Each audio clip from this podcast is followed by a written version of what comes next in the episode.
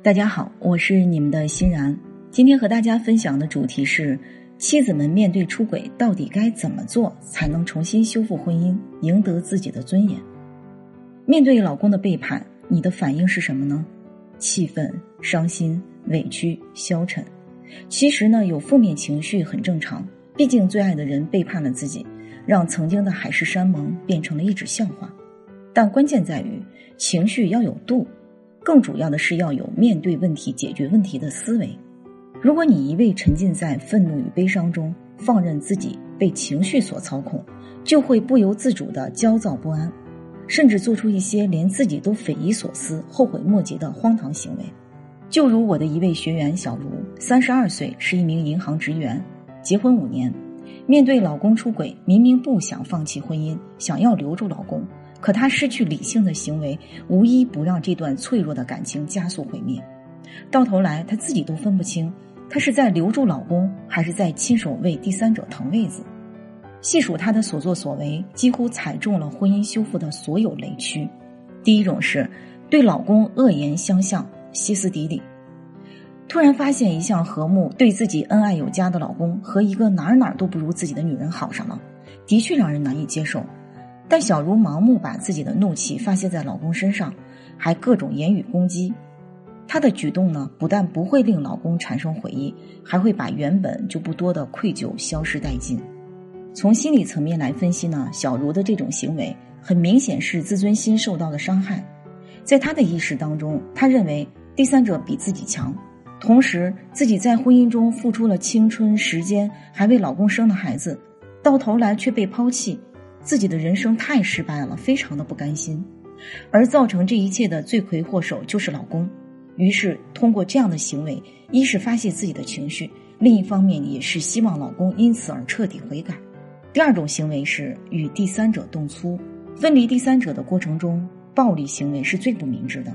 有时候原配的强势甚至会成为第三者上位的利器。当老公为了逃避小茹，开始晚上不回家了。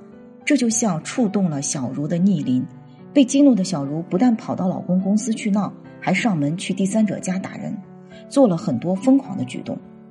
她就觉得是第三者破坏了她的家庭，该受到惩罚，可是却忽略了她的行为带来的一系列负面的影响。首先，对于处在弱势的第三者，老公会更加怜惜以及产生保护欲，尤其是第三者因老公受到伤害。老公会更加觉得愧对第三者而进行补偿，而小茹呢，却在老公的心里留下了野蛮彪悍的泼妇形象。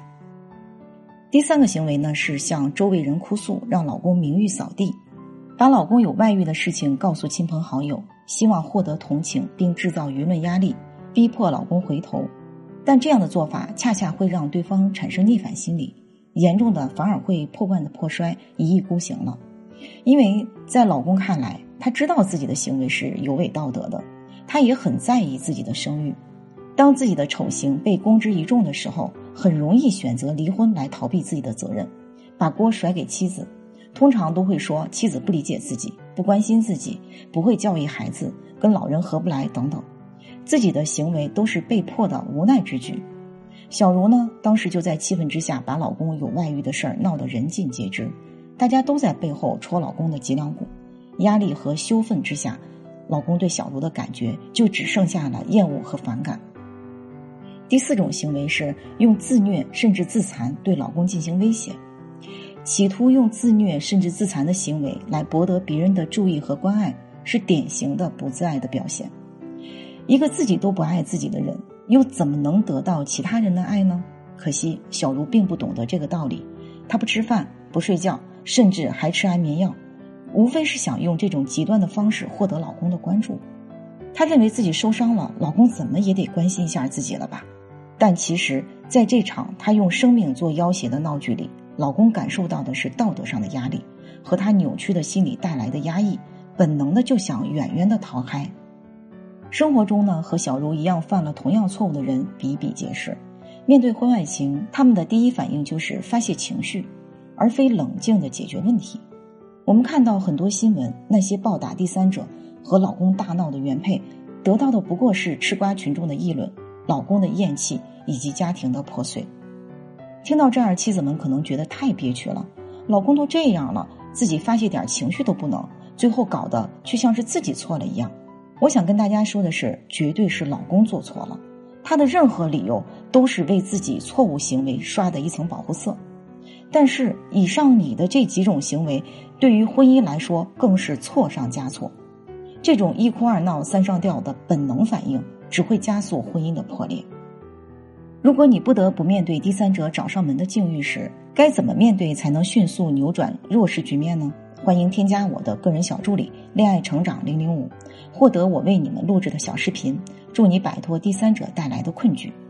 所以呢，想要修复你们的婚姻，就像是生病了去医院做诊断，先要查出真正的问题，然后才能对症下药，药到病除。那么，怎样才能做到理智的解决问题呢？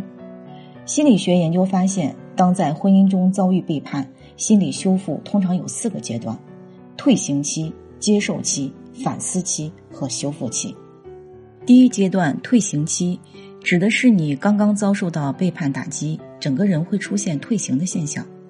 通俗点说呢，就是原本你是成年人，却出现了儿童行为状态的现象，比如你无法照顾好自己，像孩子一样需要爱，变得很脆弱。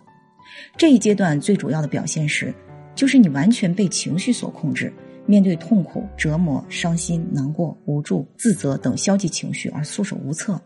对应的呢，就是生活当中会受到严重的干扰，比如说吃不下饭、睡不好觉、无法专心工作、讨厌与外界接触等等。那个背叛你的人呢，反而会认为你有病。不用怀疑，你确实有病，你的心理遭受了巨大的创伤，这是非常严重的心病。所以呢，这个阶段有这些情绪是正常的，不要用一些非理性的行为去对抗它。第二阶段接受期，也就是接纳自己有这些情绪。进而接纳老公背叛你的现实。我们无法避免情绪的产生，但是我们要学会去管理情绪。所以呢，这个阶段最好的应对就是接受自己有病的现实。要明白，那些情绪是来提醒你的，提醒你需要去看到自己内心的一些需求。从心理学的冰山理论来讲，情绪的深处潜藏的是人内心的需求和没有得到满足的期待和愿望。所以你要去看看自己每一种情绪背后到底是什么需求。比如，愤怒呢是在提醒自己被欺骗了，自尊心受到了很大的伤害，而不是用一些行为去表达愤怒，如手撕第三者、对老公大吵大闹的报复行为。愤怒呢，同时也是在告诉你，你需要做点什么来向另一半表达你的需求和底线。如果你一味的隐忍和沉默，另一半可能会认为你在默许他的背叛。所以，你适度的表达愤怒是可以的，因为报复行为会让你失去在关系中的主动权，让未来的关系变得更加不可测、不可控制。所以，不要被愤怒绑架了。第三阶段反思期，也就是婚姻的选择阶段，这是最复杂的一个阶段，因为左右这个阶段的因素太多。一方面要看对方的态度，一方面也要看自己的内心。当婚姻遭遇了背叛。就会有各种矛盾纠结产生，大到是不是要离婚，小到对方不在身边的时候该不该去怀疑他。有时想着离婚就算了，解脱痛苦；有时又想着原谅对方，修复感情。想到了孩子，想到了别人的非议，想到对方的背叛，想到未来的不确定性，既纠结又痛苦，不知道自己该怎么做才是对的。这个阶段呢是最煎熬，也是最需要求助的阶段，既有心理层面，也有现实层面。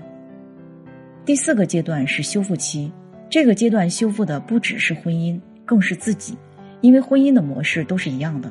从心理学的角度看，如果我们没有觉察到自己的关系模式的话，就会不断的重复之前的模式，这就叫做强迫性重复。